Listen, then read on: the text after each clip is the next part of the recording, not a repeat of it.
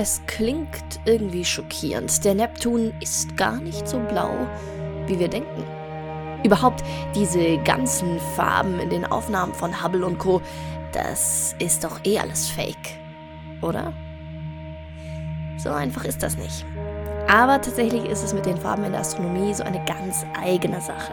So richtig echt sind die meisten wirklich nicht. Aber bedeutet das, dass auch wirklich alles in Photoshop wild eingefärbt wird, wie man eben gerade Lust hat? Tauchen wir mal ein in die Farbpalette der Astronomie. Hallo liebe Sternfreunde, Weltallfans und Raumfahrtbegeisterte. Ihr seid angekommen bei Translunar, dem Podcast der Volkssternwarte München. Wir informieren euch über aktuelle astronomische Ereignisse und gehen auf besonders interessante Themen näher ein. Mein Name ist Jana Steuer, ich bin Astrophysikerin und Mitglied der Volkssternwarte und freue mich, dass ihr wieder dabei seid. Also, was ist da los mit dem Neptun? Der Eisriese ist, tragischerweise, wie ich finde, recht wenig erforscht. Genau wie sein Kollege Uranus gibt es überhaupt nur eine Sonde, die Nahaufnahmen von den beiden gemacht hat, und das war Voyager 2. Die ist damals in den 80er Jahren an den beiden vorbeigeflogen und dann hat sie Bilder gemacht, die natürlich auch veröffentlicht wurden. Das Problem ist jetzt aber, dass zumindest beim Vorbeiflug von Voyager 2 der Uranus extrem eigenschaftslos war. Also auf der Oberfläche war wirklich nichts los. Der Neptun hingegen hatte ganz schwache Strukturen und die wollte man besser hervorarbeiten, also rausarbeiten und herzeigen und deswegen hat man den Kontrast stark aufgedreht. Also man hat die Farben wirklich verstärkt und so hat Neptun dann seine tiefblaue Farbe bekommen und Uranus wurde in Ruhe gelassen. Das Ganze wurde tatsächlich damals auch natürlich als Randnotiz bemerkt, dass das gemacht wurde, aber das geriet dann so ein bisschen in Vergessenheit und so wurde der Neptun eben sehr lange in diesem sehr, sehr tiefen Blau dargestellt und der Uranus war deutlich blasser. Und jetzt hat man das Ganze nochmal nachgerechnet und hat tatsächlich festgestellt, Uranus und Neptun unterscheiden sich praktisch nicht voneinander, was ihre Farben angeht. Die sind beide blassblau. Und da kommen wir eben zu diesem allgemeinen Problem. Wie ist das mit Farben in der Astronomie? Wie ist das mit Farben in den astronomischen Bildern? Fangen wir mal von vorne an. Das Licht von astronomischen Objekten ist meistens zu schwach, um Farben wirklich visuell erkennen zu können. Das bedeutet aber nicht, dass die Objekte wirklich farblos sind. Bei höherer Intensität der Wellenlängen, die dann unser Auge erreichen von diesen weit entfernten Objekten, auch durchs Teleskop, wäre auch Farbe für uns zu erkennen. Aber das Licht astronomischer Objekte reicht nicht aus, um die Kegelzellen unserer Augen zu stimulieren. Das sind die Zellen, mit denen wir Farbe erkennen. Stattdessen stimulieren sie hauptsächlich die Stabzellen in unserem Auge. Die erkennen keine Farbe, sind aber sehr sensibel für schwaches Licht und für Bewegung. Und deswegen ist es oft nützlich, an sehr schwachen astronomischen Objekten im Teleskop etwas vorbeizuschauen, um sie wirklich buchstäblich im Augenwinkel zu erkennen. Und äh, manche Objekte lassen sich sogar nur dann erkennen, wenn das Teleskop sich leicht bewegt. Das sind so ein bisschen diese Tricks, wenn man ein sehr, sehr schwaches Objekt Nebel oder eine Galaxie anschaut im Teleskop, bisschen dran vorbeischauen, dann erkennt man es meistens tatsächlich besser. Jetzt ist natürlich die Frage erstmal, was ist Farbe eigentlich? Vielleicht muss man da auch anfangen. Licht ist ein Bereich, oder das, was wir Licht nennen, ist ein Bereich der elektromagnetischen Strahlung. Und die hat unterschiedliche Wellenlängen. Was wir Licht nennen, ist der sichtbare Bereich der elektromagnetischen Strahlung zwischen 360 Nanometer, das ist dann violett, und 830 Nanometer, das ist rot. Je kürzer die Wellenlänge, desto blauer, je länger, desto röter. Grundsätzlich kann man schon Wellenlängen einer bestimmten Farbe zuordnen, aber natürlich gibt es da auch viele Übergänge und Zwischenbereiche. Farbe ist immer eine subjektive Wahrnehmung. Unser Hirn interpretiert hier Strahlung. Manche Farben mögen manche Menschen zum Beispiel als grün bezeichnen, andere werden behaupten, das ist blau. Ist auch sehr spannend. Blau an sich als Farbe, als Kategorie gab und gibt es in manchen Kulturen bis heute nicht. Es ist stattdessen ein Grünton. So heißt es zum Beispiel oft in verschiedenen Sprachen und Kulturen. Der Himmel sei grün, da das Wort blau oder die Kategorie blau so gar nicht existiert. Jetzt ist es so, normale Fotografie, zum Beispiel mit dem Smartphone bei Tageslicht, kommt recht nah dran an das, was wir als echte Farben bezeichnen würden. Aber auch hier ist es natürlich nicht perfekt. Ich muss dazu sagen, ich bin keine Fotografie-Expertin. Da bräuchten wir vielleicht mal ein entsprechend versiertes Mitglied für eine weitere Folge, gerade was so die Astrofotografie im Amateurbereich angeht. Das würde mich persönlich auch sehr interessieren, weil das da ein wahnsinnig tiefes Thema ist, wo man sehr viel drüber lernen kann und äh, was auch sehr viele Tipps und Tricks beinhaltet, die sicher auch mal spannend werden. Generell ist es so, das Gerät, was das Foto macht, hat Limitationen und kann dementsprechend immer nur ein Abbild der Realität schaffen, keine perfekte Kopie der Wirklichkeit. Unser Hirn lässt sich zum Beispiel auch durch Illusionen sehr leicht austricksen, zum Beispiel wenn Schatten oder umgebende Farben mit im Spiel sind. Kehren wir wieder zurück zu den astronomischen Objekten. Manche davon sind tatsächlich so hell, dass Farben erkennbar sein können.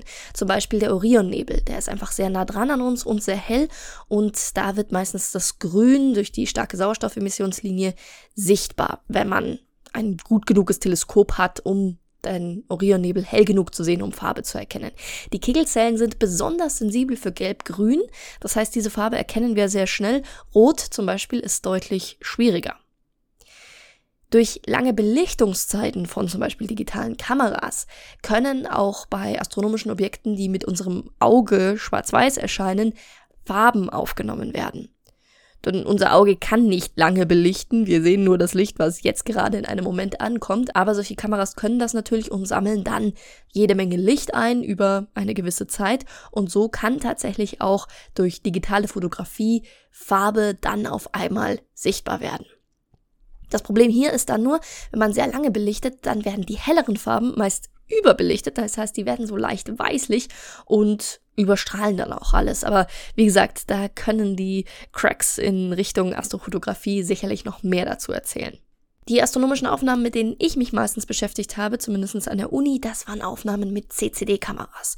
Das ist das, was man in der Forschung bei den großen Teleskopen und auch bei Weltraumteleskopen wie zum Beispiel Hubble verwendet. Das funktioniert eigentlich ganz simpel. Ihr müsst euch vorstellen oder ihr müsst dazu wissen, dass, wenn wir mal bei Hubble bleiben, diese astronomischen Aufnahmen, diese Bilder, die Hubble macht, die sind ursprünglich immer schwarz-weiß. Hubble kann nur Licht oder kein Licht einfangen. Es gibt keine Informationen über die Wellenlänge grundsätzlich mal. Was man aber machen kann, ist bestimmte Filter einzusetzen. Das heißt, man sagt, okay, wir machen jetzt eine Aufnahme im roten Licht oder im grünen Licht. Und äh, dann können wir das Bild später dementsprechend einfärben und können die verschiedenen Aufnahmen übereinander legen. Und dann erhalten wir ja, sowas wie ein Vielfarbenbild sozusagen. Da gibt es dann verschiedene Möglichkeiten. Man kann das mit Breitbandfiltern machen. Das ist das berühmte RGB, also Rot, Grün, Blau Prinzip. Da nutze ich Filter, die eine sehr große Bandbreite haben, also die sehr viele Wellenlängen durchlassen und sage, okay, das ist grob hier der rote Bereich, das ist der grüne Bereich und das ist der blaue Bereich und dementsprechend färbe ich dann die Bilder ein.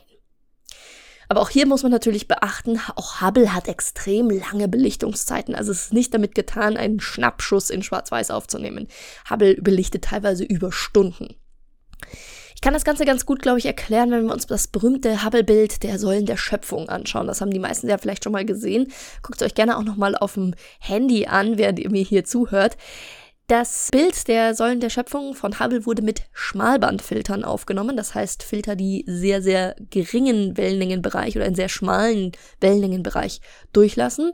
Und zwar waren das die Wellenlängen von 673 Nanometer, 657 Nanometer und 502 Nanometer. Und diese drei hat man dann entsprechend rot, grün und blau eingefärbt. Dabei ist dann dieses Bild entstanden, was wir kennen. Doch die mittlere Wellenlänge von diesen drei, die 657 Nanometern, die würden von unserem Auge tatsächlich eher als rot wahrgenommen werden als grün. Das Bild von Hubble sieht mit dieser grünen Färbung in dem Bereich aber deutlich lebhafter aus. Ist das jetzt totaler Fake, um irgendwie ästhetisch zu wirken?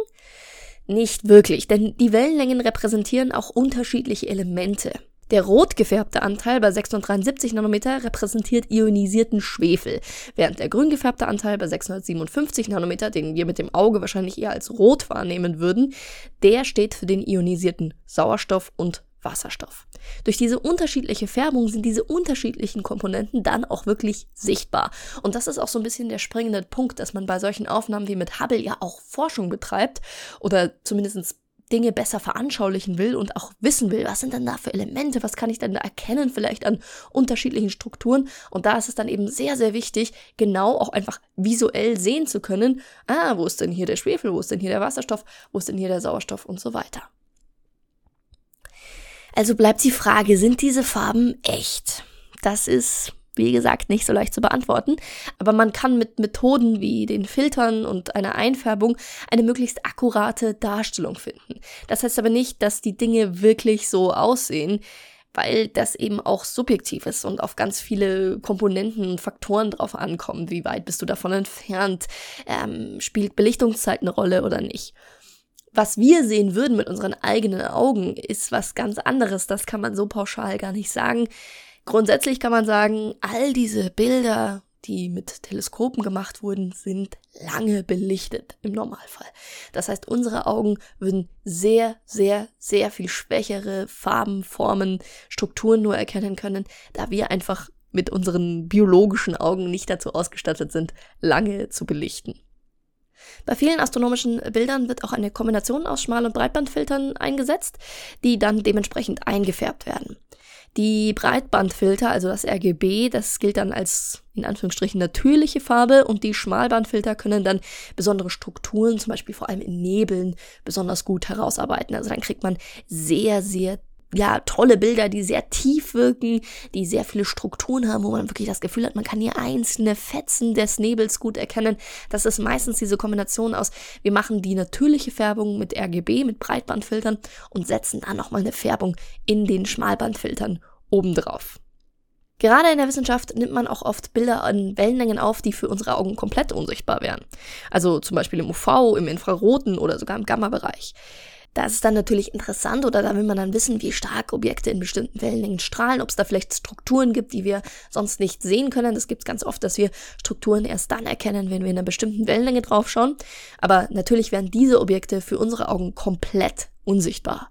Da geht es dann nicht mehr um die Darstellung der Realität in Anführungszeichen, denn real ist das natürlich, nur wir würden es halt nicht sehen können, weil unser Sicht, unsere Sicht beschränkt ist auf einen sehr begrenzten Teil der elektromagnetischen Strahlung.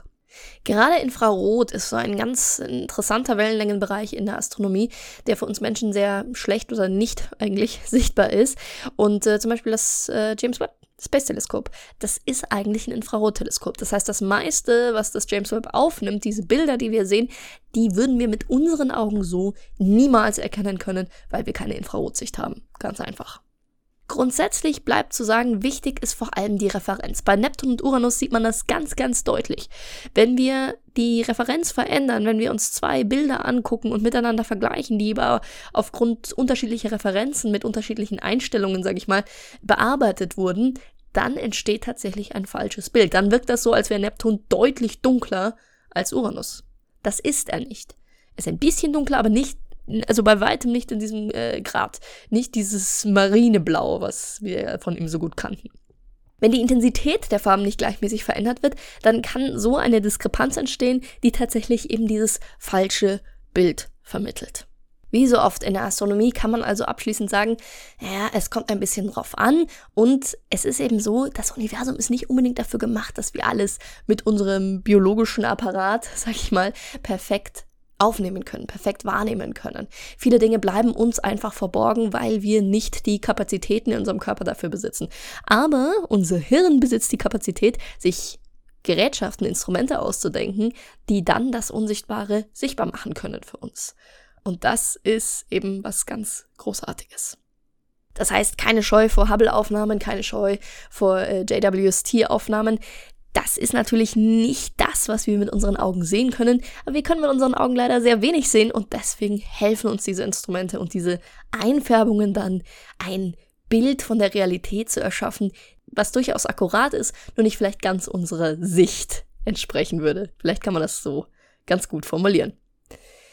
Also schaut bei astronomischen Aufnahmen, wenn es euch interessiert, mal drauf, in welchen Wellenlängen die aufgenommen wurden. Und dann könnt ihr mal vergleichen, da gibt es so ein paar Graphen, auch online sehr leicht zu finden, ähm, welche Wellenlängen ungefähr welchen Farben entsprechen. Und dann kann man sehr gut verstehen, okay, ist das jetzt akkurat oder nicht. Aber wie gesagt, es ist immer nur ein Abbild der Realität und manchmal geht es ja, uns ja auch darum, wirklich verborgene Dinge für uns sichtbar zu machen.